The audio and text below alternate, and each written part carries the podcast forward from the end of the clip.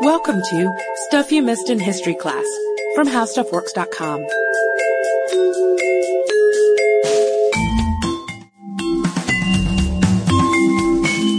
Hello and welcome to the podcast. I'm Katie Lambert. And I'm Sarah Dowdy. And our subject for today is known as being a paranoid tyrant and a megalomaniac. He's rumored to have committed incest with his sisters and to have elevated his horse to the consulship. And he gets his nickname, which means little boots, because his father used to dress him up in these cute little army sandals and take him on campaign with him. And this is actually relevant to some of the events of today, as Sarah is taping her sandals back together as they broke. Yes, I broke them on my way into recording and was hobbling around. So I guess I'm like Caligula in one respect. Caligula was the third emperor of Rome. His real name is Gaius Caesar, but none of us call him that. But he was so unpopular that it's hard to know what's really true and what isn't about him, because guess what? The Roman historians really didn't like him, so their accounts are almost completely unreliable. Encyclopedia Britannica says, accounts of his reign by ancient historians are so biased against him that the truth is almost impossible to disentangle, which, which is where we got our title. That always makes us a little bit nervous, but it also usually means it's going to be a fun podcast. So we're, let's see how it goes. To give a little family history, uh, Gaius Caesar was born in A D twelve, the great-grandson of Augustus, and he's actually related to the emperor on both sides.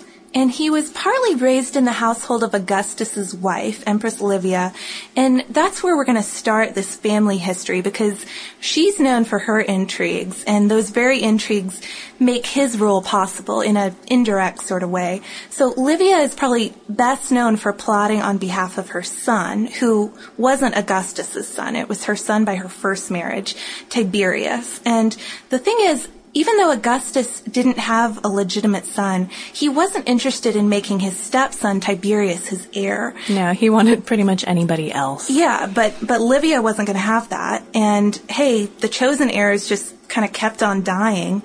And eventually, thanks to Livia, perhaps. Yeah, thanks to Livia, maybe. And um, eventually Augustus is like, all right, well, I guess I'll settle on Tiberius. And it's rumored that Livia may even have done in Augustus himself when it seemed that he was wavering on his commitment to Tiberius as heir. She was a motivated woman, that yeah, Livia. A devoted mother, apparently. So Tiberius does become emperor, and he's not terrible. He's a pretty competent general. Damning with faint praise. Well, and he's a he's a competent statesman as well. But he's uncomfortable in this position that his mother's machinations have forced him into. And so as he gets older, he removes himself more and more from public life and eventually spends the last ten years of his life in this semi-retirement in Capri, which you've got to admit, that's a weird thing for an emperor to do. Well, and that's not the only weird thing he did. This is where all the bizarro rumors start, because Tiberius on Capri is uh, no holds barred. He starts uh, pl- planning, these things planned, planning orgies with men and women. There are uh, girls and boys dressed up as nude nymphs and uh, Pan to wander around the woods. Uh, we've got Egyptian pornography, and the part that I can't say, Sarah, you're going to have to do. It's really terrible. He maybe h- hires little kids to act as minnows and um, swim around and nip at him under the water. So if you ever get asked to play sharks and minnows, make sure it's not Tiberius's version. But while Tiberius is off in this freaky retirement, he's letting the guy he left in charge, the Praetorian prefect Lucius Aelius Sejanus, get a little too powerful. We have a little note on names, too. I think we're going to go with the um, reconstructed classical names instead of the modern pronunciations, but we might go back and forth, just to warn you. But Sejanus started thinking at some point that he would do away with the heirs and perhaps become emperor himself. But Tiberius has got other problems, and he's dealing with them in another kind of way. He's worried that his nephew and heir, the general Germanicus might be having ideas kind of similar to Sejanus's. Treasonous ideas. Yeah, treasonous ideas, thinking that he doesn't want to wait around for the old emperor, who's off in retirement, to actually die. So, mysteriously, Germanicus dies on campaign in Syria in A D nineteen, likely on Tiberius's orders. Then in twenty-three, Germanicus's son Drusus dies. And then in thirty-one, his son Julius Caesar Nero dies. And in thirty-three, his widow Agrippina dies. So we've got this whole family, almost the whole family, wiped out. So there's just one son left, who is, of course, Gaius, or little Caligula. But back to our Sejanus plotline. Tiberius may have done away with one of his own heirs, Germanicus himself, but Sejanus takes care of his other heir, who's Tiberius's own son, Drusus, who died under strange circumstances. So eventually, Sejanus only has three people in his way. We have the Emperor Tiberius, Germanicus's surviving son, Caligula, and Drusus's son, Tiberius Gemellus. So the heirs of the original heirs, and then the emperor himself. So Sejanus plots to kill the whole family. He's going to wipe them all out. But he's found out before he can execute his plan. So he and the rest of the Praetorian prefect are arrested and strangled and actually torn to pieces by a mob. So no light punishment here for, for plotters. So we've got Caligula now as an heir to the emperor, and with his position about as secure as it can be in imperial Rome, the young Caligula goes off to live with his uncle at the kind of freaky Capri villa in A D thirty-one. And this is the point where his cruelty may have made its first appearance, and it's also when he may have started incestuous relationships with his sisters, again, to those not entirely trustworthy accounts. Yeah. But by March thirty-seven, Tiberius dies. Of course, we've got to throw in the possibility that Caligula himself did Tiberius in and maybe... smothered him with a pillow. Yeah, which is a... cruel way to go, I guess. But um, there's one little problem still for, for our main guy here. He's not the sole heir, and he's supposed to share the throne with his cousin Tiberius Gemellus. But that's obviously not going to work out. Of course not. So the Praetorian prefect, Nevius Cordus Sutorius Macro, and the Senate decide that Caligula will be the sole ruler. And it's not long before his cousin, Tiberius Gemellus, winds up dead. So people are pretty happy with their young emperor Caligula, though. You know, they've had Tiberius, who's been this sort of sour old man who lives in Capri all the time and never really bothers much with things the average people are going to like, like circuses and games. So they have this twenty-four, twenty-five-year-old new emperor, and he's a blood relative of Augustus, who obviously is a popular guy. And he seems like he's going to be a pretty fair, level-headed ruler. I mean, the first thing he does is reimburse Romans who had been financially crushed under Tiberius's oppressive taxes. When he gets rid of the sales tax, he offers amnesty for people who are imprisoned or exiled under Tiberius, and he starts staging games and entertainment for the people. Which sounds like a lot of fun, doesn't it? But sounds like a Medici tactic. Yeah. Well, things take a turn, though, and at about seven months into his reign, Caligula gets very, very sick, and the people are really upset about this. And he recovers, and some historians think that his illness drove him mad. Others say that the evidence for that is really murky, and some of it is just plain made up. You know, maybe it's another sort of smear campaign by later historians. But whatever happens, whether the illness drives him to insanity or if his sort of cruel megalomaniac side just appears several months into his reign, things start to go downhill for Caligula. Yeah, it gets very, very weird. And all of this stuff happens, or not, in a very short span of time. And it's almost easier to contemplate it thematically rather than chronologically. So that's what we're going to do.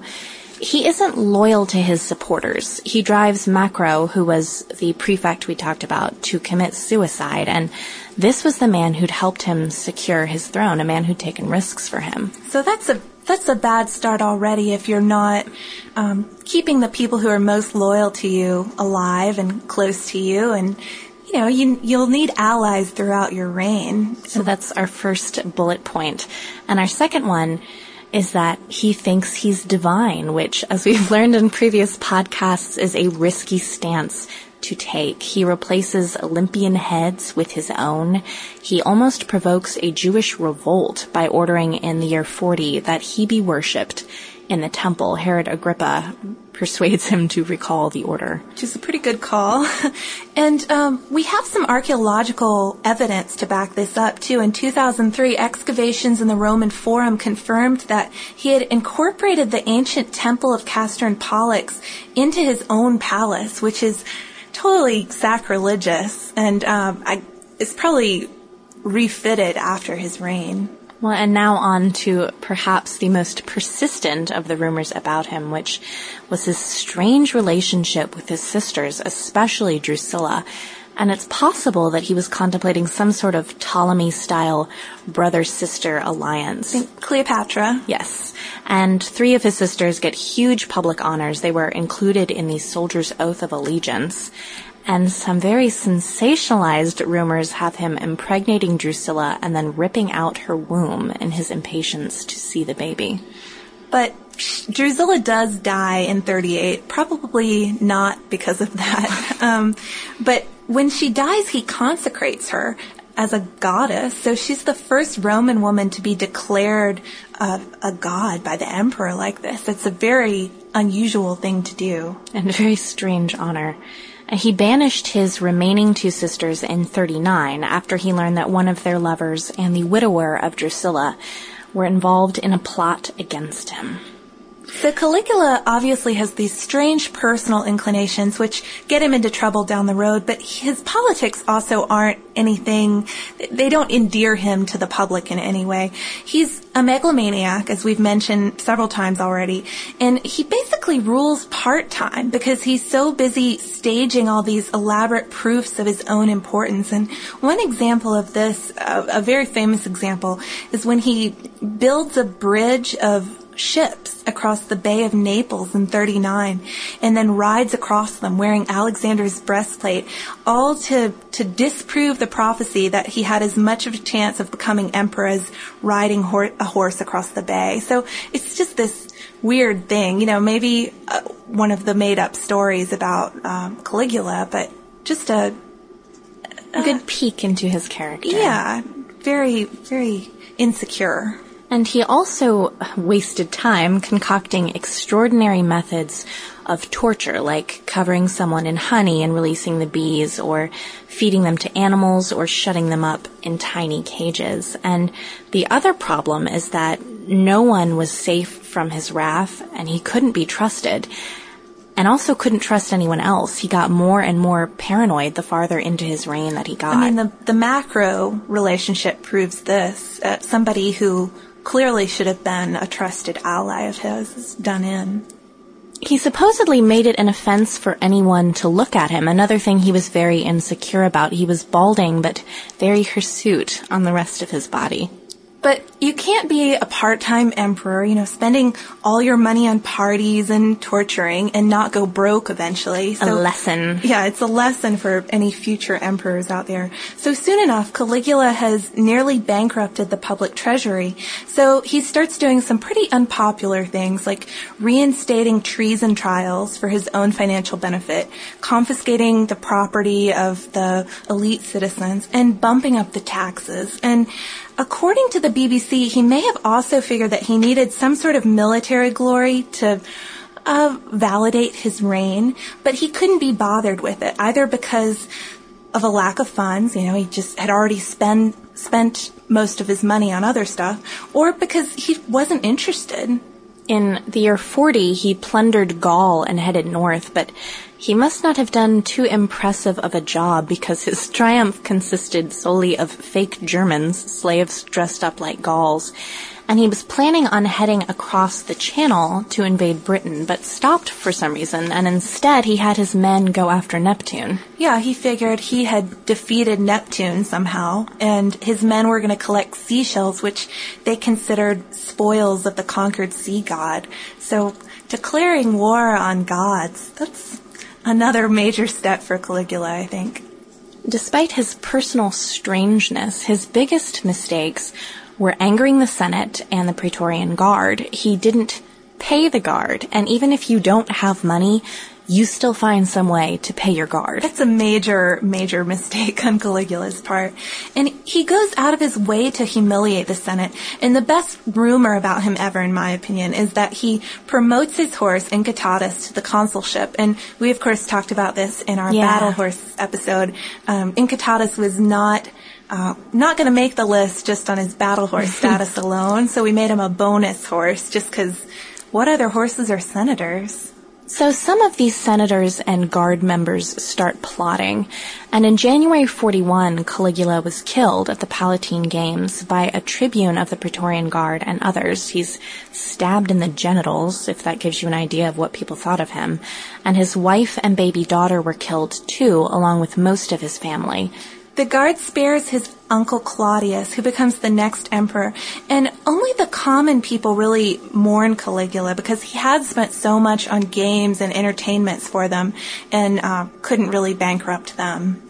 But going back to that whole disentanglement idea, with few reliable sources, it's been very difficult for historians to decide what to make of him, this insane-sounding, spoiled, paranoid man. And one thing to consider is that he may have had a really twisted sense of humor. Yeah, historian Michael Grant wrote that Caligula had an irrepressible, bizarre sense of the ridiculous, deliberately designed to shock, but frequently taken by his alarmed subjects too seriously. Notoriously absurd traditions, such as the story that he intended to give his, a consulship to his favorite horse, Incitatus, no doubt originated from his continual stream of jokes. Probably he remarked that Incitatus would do the job as well as most of the recent incumbents, and meanwhile he ordered silence in the entire neighborhood to prevent the horse from being disturbed.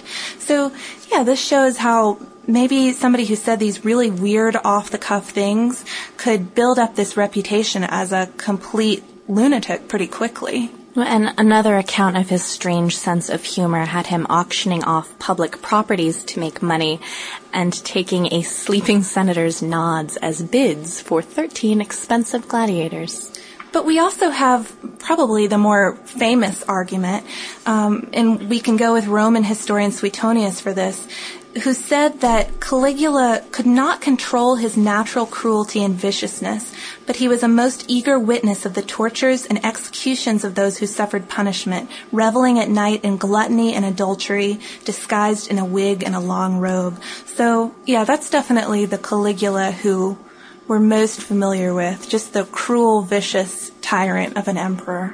But either way, Caligula likely foreshadowed certain cracks in a still relatively new imperial system, and they pop up again and again as the system keeps producing these young, unskilled rulers who are coddled from birth and show no aptitude for leadership. Caligula craved absolute power, but he had none of the talent, responsibility, or respect that he needed to back it up.